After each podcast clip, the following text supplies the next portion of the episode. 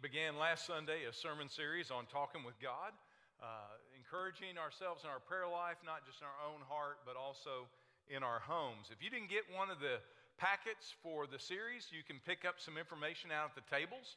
Uh, we ran out of packets last week, but we do have some other materials that were in the packet that are kind of spread out. There are things for couples, there's things for single adults. You can find a number of tools to help you talk with God in a better and deeper way. Today's sermon is called Bigger Prayers, learning how to pray bigger prayers. In nineteen seventy-three, our nation decided that it would be legal to have abortions.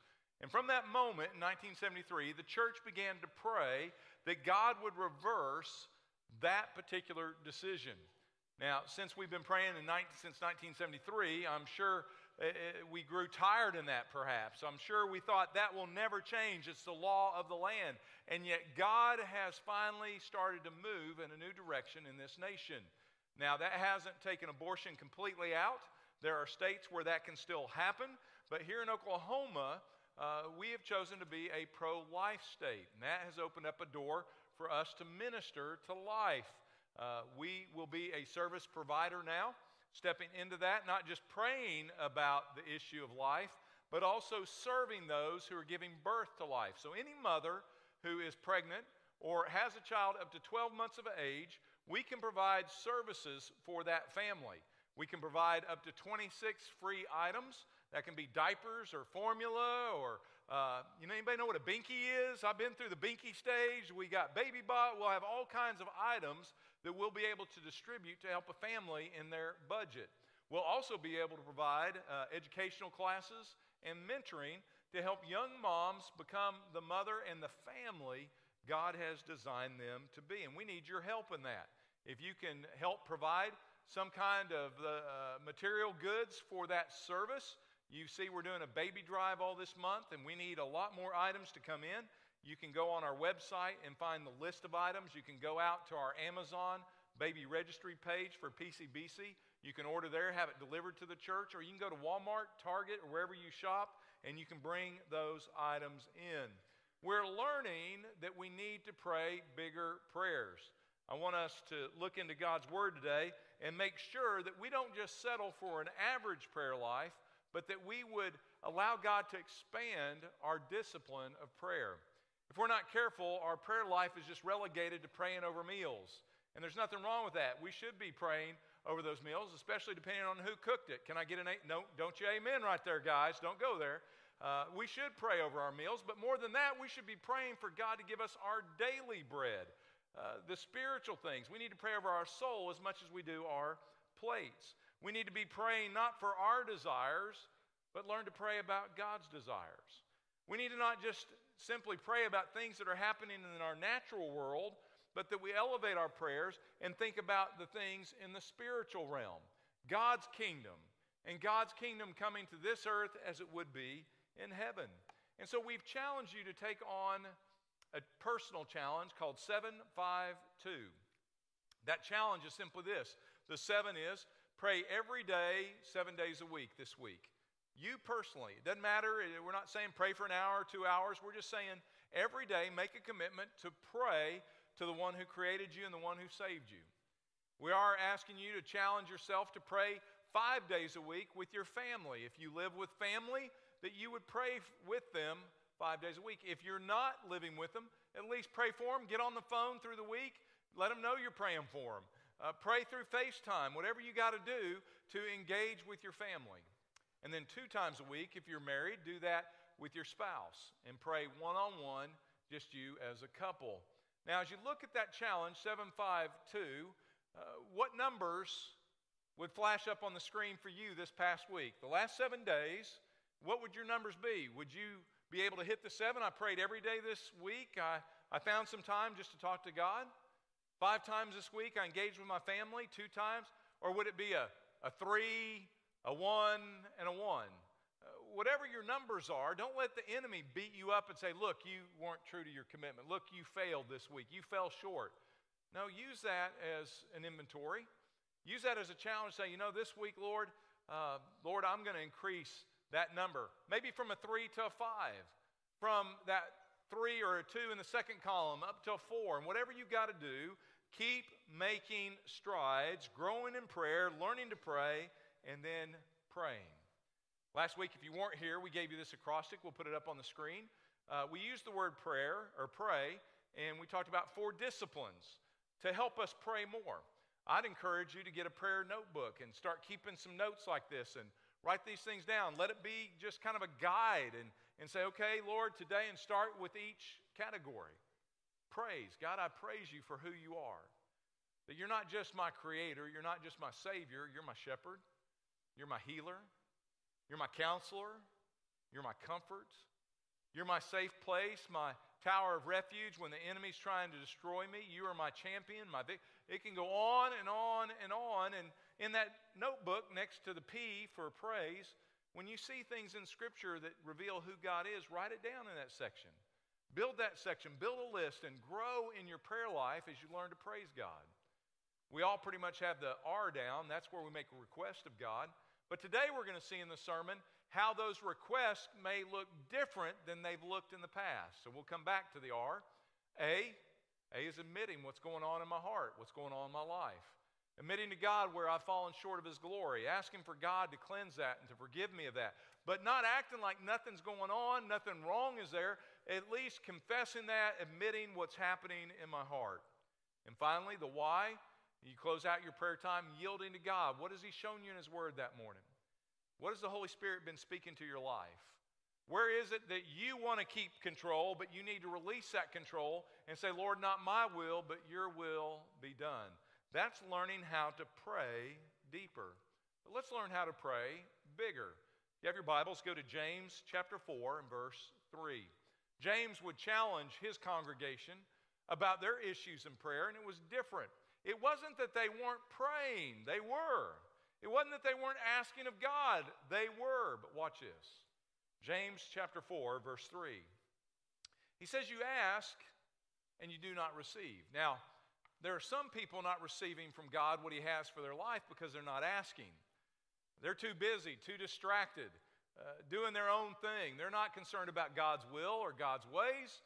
And so it's easy many times to drift out of that discipline of prayer. We can be like the disciples were last Sunday. Remember, Jesus took them on the mountain to pray, and what were they doing? Sleeping all the way through it. Uh, we've prayed before. Uh, man, we've worked hard, and they were tired and exhausted, and they slept when they should have been praying. There are a lot of sleeping Christians today that need to wake up and start praying. You have not because you ask not. But in this case, James says you also have not because you are asking, but here's the issue. You ask with wrong motives. James says you're, you're too caught up in asking for what you want, for what would pleasure you, for what your desire is. You're asking with the wrong motives. So on one hand, there are those who aren't asking, who aren't even praying. Then there are those who are praying and asking, but they're asking with the wrong motives, and both miss the heart of God. So how can we learn to pray deeper? How can we learn to pray bigger? Well, Jesus taught us, when He taught us to pray, He said pray in this way. And one of the last things He taught them to pray for was to pray, not our will, but His will. To pray for His kingdom to come to earth as it would be in heaven. Jesus was teaching His disciples, God's Word will teach us today, to go deeper. Not to just pray about the things of this earth and what we're experiencing, but to pray about bigger things, God's kingdom, not our kingdom. So what does that look like? What, what does that mean? Go to Acts chapter four. Find Acts chapter four. Now, the book of Acts is the history of the church. It goes back to the very beginning. Jesus has died. He has risen from the dead. He has told His disciples to go and to wait until Pentecost. And on that day, He would send His Holy Spirit, that they were not to do another thing until they had that power living in them. Pentecost happens in Acts chapter two. The church is filled with the Spirit. The Spirit dwells in them, and they now are, are carrying out God's kingdom purposes. In Acts chapter three, we'll find Peter and John as they're moving about the city. Uh, they are actually going to the temple at the ninth hour, which was the hour of, listen to this, prayer. It was their commitment too. Seven days a week, they were praying unto the Lord. They were praying for God's will to be done. They go to the temple to pray, and as they're going to pray, there in front of them is a lame man, a man who has not walked since he's been born. He's there every day begging for change, begging for money, because he can't earn a living. He can't walk. He can't move. But he could beg for money. As Peter and John walked by, they stopped. They didn't ignore the man, but they did speak to the man, and he said, listen, I don't have silver and gold. I, I can't give you that, but what I do have I will give you. Get up and walk. What did he have that the man didn't have? The man thought he needed more silver, more gold to live. He needed Jesus in his life to live. We find Peter and John, as they're living their daily lives, they're committed to the discipline of prayer. And as they go about their life of prayer, they also keep focused on the purpose of life, which was to share the giver of life, Jesus. And so, as they continue on, there is a huge revival that breaks out in town. Take a look at it. Acts chapter four, verse one. Here's the rest of the story. That's the context. Look at verse one. So as they were speaking to the people, the priest and the captain of the temple guard and the Sadducees came up to them, being greatly disturbed because they were teaching the people and proclaiming in Jesus the resurrection from the dead. Now, these people who had seen this lame man healed, they start gathering around and they start saying, what is going on? As this crowd gathers, Peter begins to preach, and it will tell us here, five thousand men gave their lives to Christ. It was rocking the city, and the Jewish leaders of that town wanted nothing to do with it. So verse three, they laid, they laid hands on them and put them in jail until the next day, for it was evening.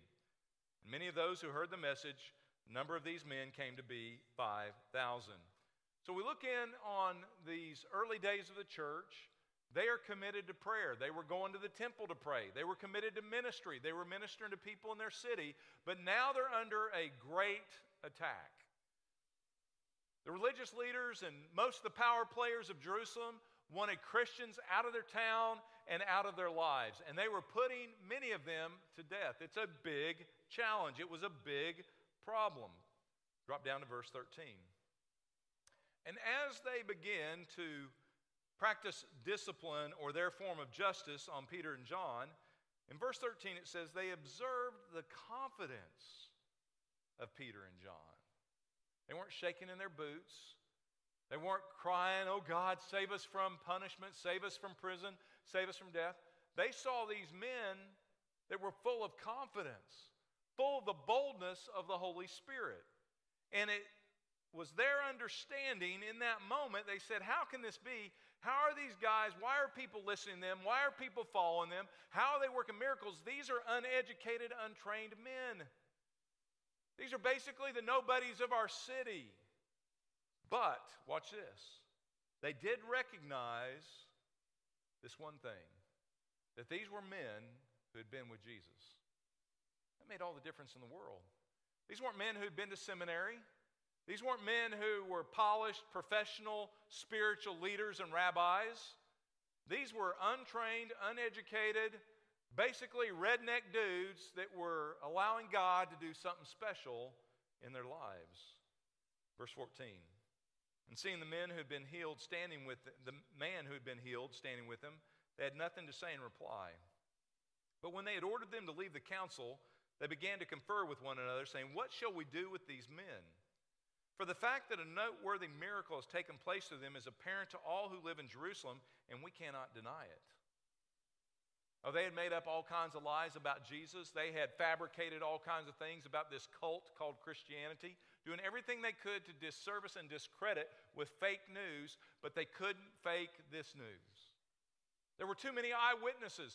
They had watched this guy from birth grow up lame, and now he's walking around. You can't explain that but God. And so they didn't know what they were going to do. So then they decided, well, what we can do is tell these guys to quit doing what they're doing. You see, that's what the enemy wants to do in your life and in mine. He may not be able to touch your salvation, but he can touch the ministry of your salvation. You see, we weren't just saved to go to heaven. We were saved so that we could be the children of God, yes, but also to be the ambassadors of God to a world that needs to know the same Jesus that's changed our lives. And so the enemy will do everything he can to rob you of that ministry, and the first thing he will attack is your prayer life. The next thing he will attack is he will attack you with the spirit of fear, and if you're not walking with God, you will quickly run to the issues of your flesh. Verse eighteen, so when they had summoned them, they commanded him not to speak or teach in the name of Jesus. And Peter and John answered and said to them, whether it's right in the sight of God to heed what you say rather than God, you be the judge. For we cannot stop speaking about what we have seen and what we have heard. Now, it's getting real for Peter and John. They have been arrested, and they have been warned by the authorities. You are to stop doing what you're doing, or it was implied and basically told it could cost you your life. That's a big challenge. That's bigger than a lot of challenges we face in this room today. Even though our challenges feel really big to us, that is paled in comparison to what they were facing.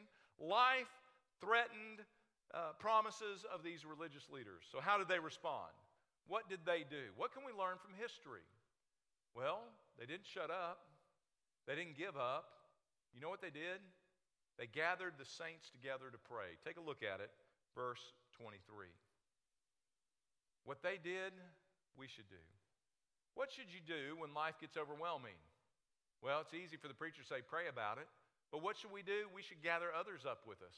Uh, that's why we have our A B F groups. That's why we have youth group. That's why we have children's ministry. For us to come together in groups and be able to pray for one another and to pray with each other. And that's exactly what Peter and John did. They didn't go out as the Lone Rangers and just keep fighting the fight on, on their own. They got others around them to pray for them and to pray with them. Maybe that needs to happen before you leave this room this morning. Maybe you need somebody to pray over you or to pray with you, or maybe you need to pray for somebody who's in this room.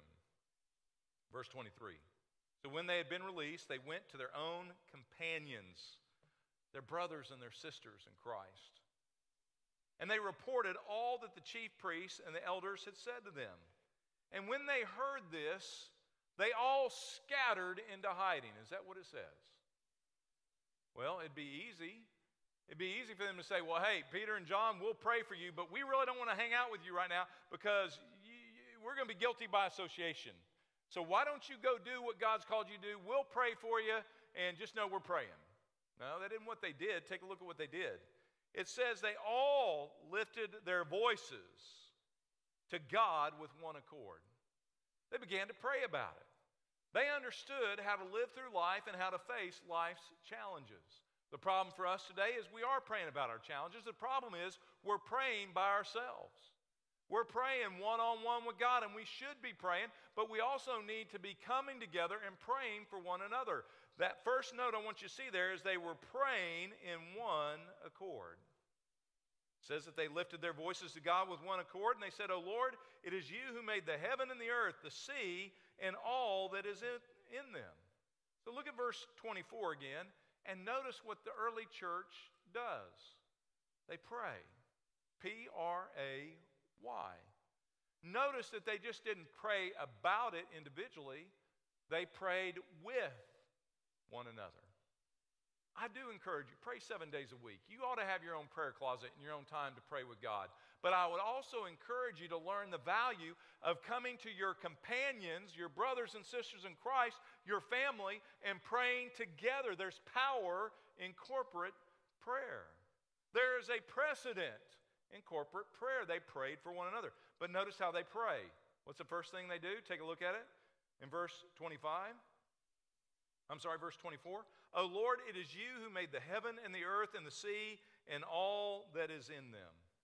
The very first thing they start doing, they don't start griping about the Sadducees and the Pharisees. They don't automatically start praying against uh, the leaders of Jerusalem. They don't start praying for the government to be removed from Jerusalem and for Rome to fall. You know what they first did? What's the first letter in P? Praise. They began praising God in the middle of their challenge. Have you learned that? Have you learned to praise God in the middle of your problems, or have we learned how to pout to God about our problems? Have we learned how to declare who God is, or we allow ourselves to pray about how big our problem is. The church ran to a big God with their big problems. Their problems weren't so big when they first started focusing on who God was, and that's exactly what they did as they began to pray. Now, let me ask you a question. How did they know what to do? How did they know what to do when they were facing this? They've never faced this kind of persecution before. They've never been hated like this. They've never been hunted down by the government. How did they know what to do? Verse thirteen. Verse thirteen tells you. You know how they knew what to do? Because they'd been with Jesus. That's how they knew. They'd been on the mountain time after time after time with Jesus. They had seen Jesus pray. How did they know to begin their prayer with praise? That I didn't get a chance to preach to those dudes. I didn't give them an acrostic called pray. How do they know how to praise God? You know how they knew? Verse thirteen. Because they had been with Jesus. So what we're seeing in Acts chapter four is a history lesson, and they're teaching us what they learned from the master teacher. They are simply living what Jesus taught them to do, and if we can learn that same lesson, could we see the power of God in our prayer life as well? That's how they knew what to do. Go to verse twenty-five. They begin praising God, and now they move on. What's the next letter? R, request. Look at it. Who by the Holy Spirit, through the mouth of our father David, your servant, said, why did the Gentiles rage and the people devise futile things? For the kings of this earth took their stand. Their rulers were gathered together against the Lord and against his Christ. So they begin with praise, and what I want you to see is they begin to make request of God for help. I want you to see how they ask for that help, how they make their request. Do you see what they just did in verse twenty-five? What they did was they prayed according to Scripture. They quote the Word. They let the Word be a lamp to their prayer life. How did they know what to pray about? They started with praise, and then they started with what God's Word had already declared. When I got saved, I didn't grow up in the church. I didn't have a clue. I just knew I needed the Lord. Got saved. I was a baby Christian, and I knew we were supposed to pray, and, and so I'm trying to learn from Cammie and her mom. I'm trying to learn how to pray, and I'm praying, and because I ate a lot as a, as a young man like then, an athlete, I could eat a lot, and I prayed a lot, big meals, big prayers. But then I had to learn prayer was more than just praying a blessing over food. It was engaging in conversation with God, and I didn't know what to pray. And so I would sit down and say, okay, I got to pray, I got to pray. Lord, I want to pray. And I would just start telling God what was ever on my mind. Well, Lord, I had a bad day today. And Lord, I need help with this. And I just started making a request of God. I didn't know how to praise God. And even in my request, my requests were not very big and not very deep. Just about my stuff. It was what was on my mind. And what we learned from the church here is they didn't pray what was on their mind. You know what was on their mind? God, we'd love to have a whole different political system in our city. You know what was on their mind? God, we'd love to have peace. You know what was on their mind? God, we don't want to go through pain. We don't want to go through persecution. That's what was on their mind. Is that what they prayed for? You know what they prayed about? They prayed according to the Word of God. You see, the Word of God is what's on God's mind. And I made a big transition in my prayer life when I started realizing I don't need to just share my mind with God. I need to first receive God's mind, and I do that by being in the Word of God. And so every day, as we're challenging you to go seven days, every day praying with God, I'd encourage you to be in the Word every day first. Spend time in the Word. Let God's Word speak to you. Let God's mind become your mind, and then pray about that, and you'll have a much different prayer life. They prayed, starting with praise. Then they prayed about God's Word and what God has said. You see, if we don't have a compass in our prayer life, if we don't pray and let the Word be a lamp into our path, our feelings will, or our mind will, our own understanding will, and we'll get way out there praying about the wrong things with the wrong motives, and we'll miss out from God. That's why a lot of people's prayer life isn't making a difference in their life, because they're not praying about the right things. God's Word is eternal. And God's Word is what matters.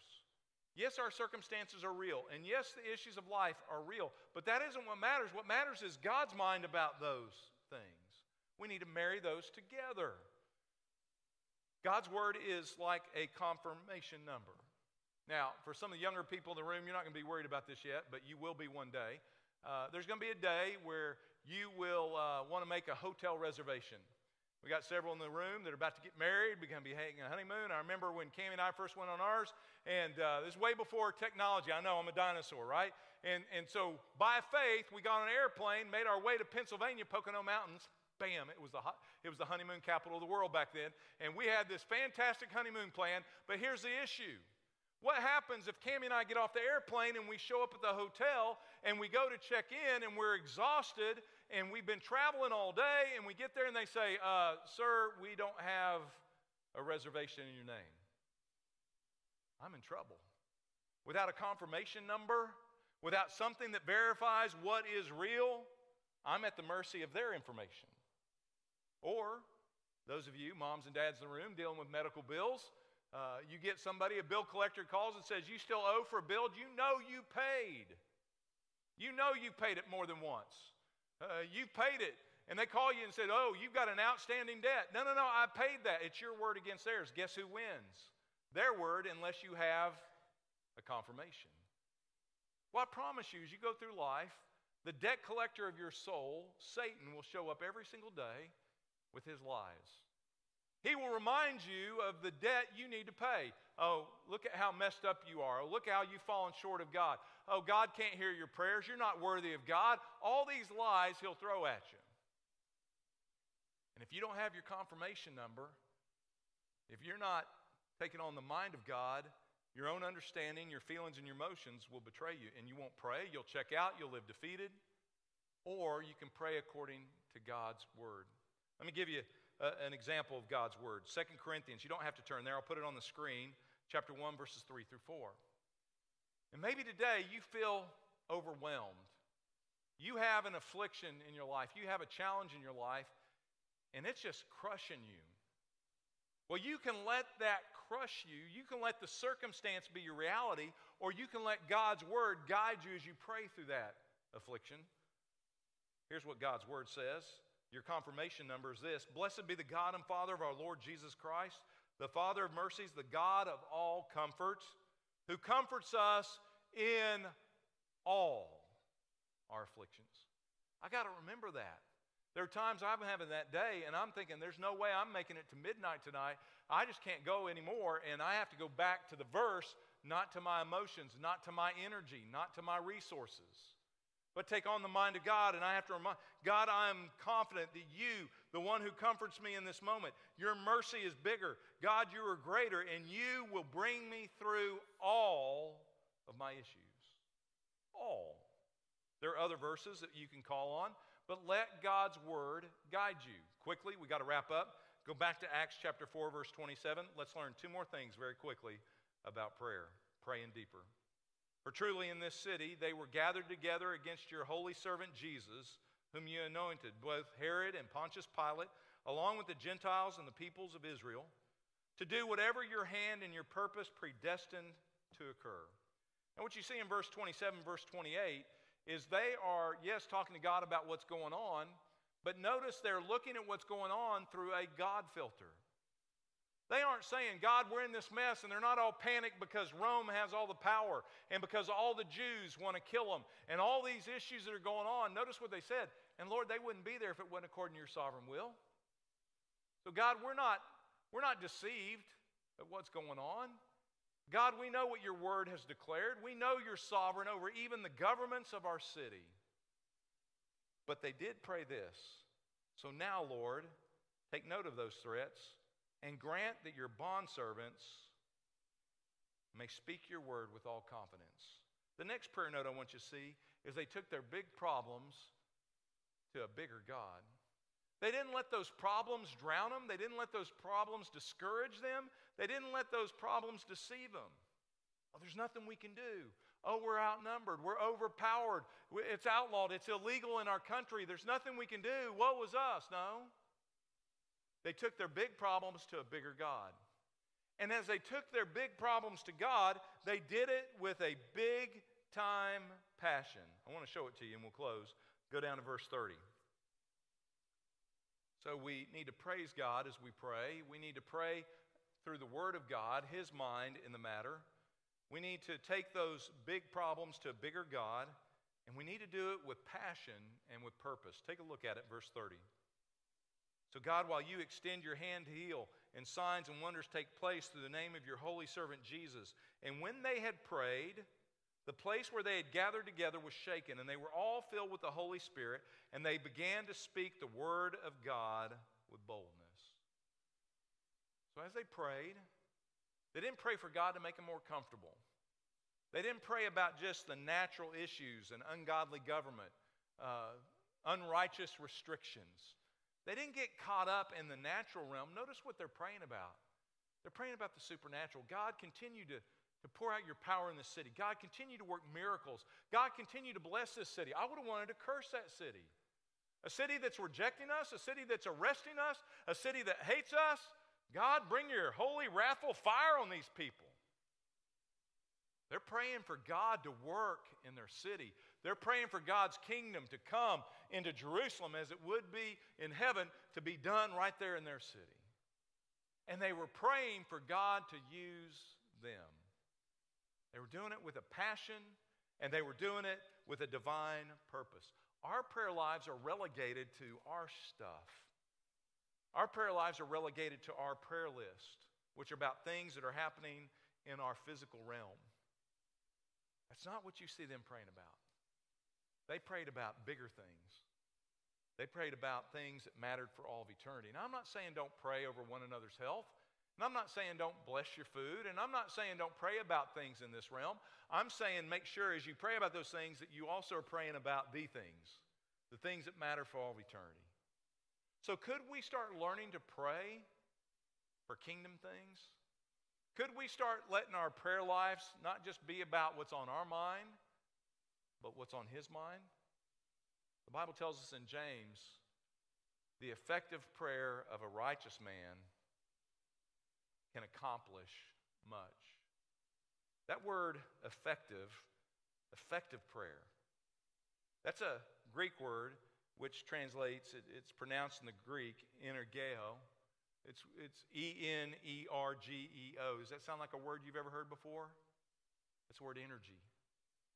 It's, it, it, it's speaking of a prayer that isn't just an intellectual prayer about the things that are going on. It's a prayer that comes from the Holy Spirit. This power, this energy, this divine righteous energy, it's in our hearts. It's a release of the Holy Spirit. It's a different kind of prayer. And that kind of prayer accomplishes much. If you do a word study on that word in the Greek, it literally speaks of this energy that happens where you're in this one condition, but all of a sudden this energy transforms from where this is to something more powerful. It's like all of a sudden turning on a light switch. In a room that was once dark, that energy now travels through that wire to a light bulb, and now there's this burst of light. It's that kind of picture. And what they were praying is, yes, God, we know it's dark right now. We know this is a big thing. But as they got passionate about their divine purpose, they started praying for bigger stuff. But God, work miracles. God, do the supernatural. And God, strengthen us to live out your kingdom purposes. They pray different than we do. So let's learn from them. And let's pray differently. Would you join me as we pray with every head bowed and every eye closed? Seven days a week, I want to encourage you to pray, P R A Y. Get a little notebook if you have to remind yourselves what to do. What I do, when, first I got to praise God for who He is. Well, if you don't know who He is, go do some research and Google it up, names for God, and start declaring who God is in your life. Begin with praise. Make requests of God. Pray for big things. Don't just request that He heal your cold, that He give you an A on the test. Start praying that God would do miracles through you as you minister to people, that God would do something eternal today in your life and the people that you intersect. Admit, get real with God. Spend time and talk with God about what you struggle. Pray over it, like we learned from Jabez, that God would not allow us to be harmed by evil, that we would reject that evil, that we would admit our sin and let God cleanse us, and spend time letting God do a fresh work in your heart. And then the why. Yield to God. Yield to His purposes for your life. Let the Holy Spirit come alive in your prayer life by praying for bigger things. Not just things of this earth, but things of His kingdom. That His will would be done on this earth where you live through your life. Let us grow as we pray.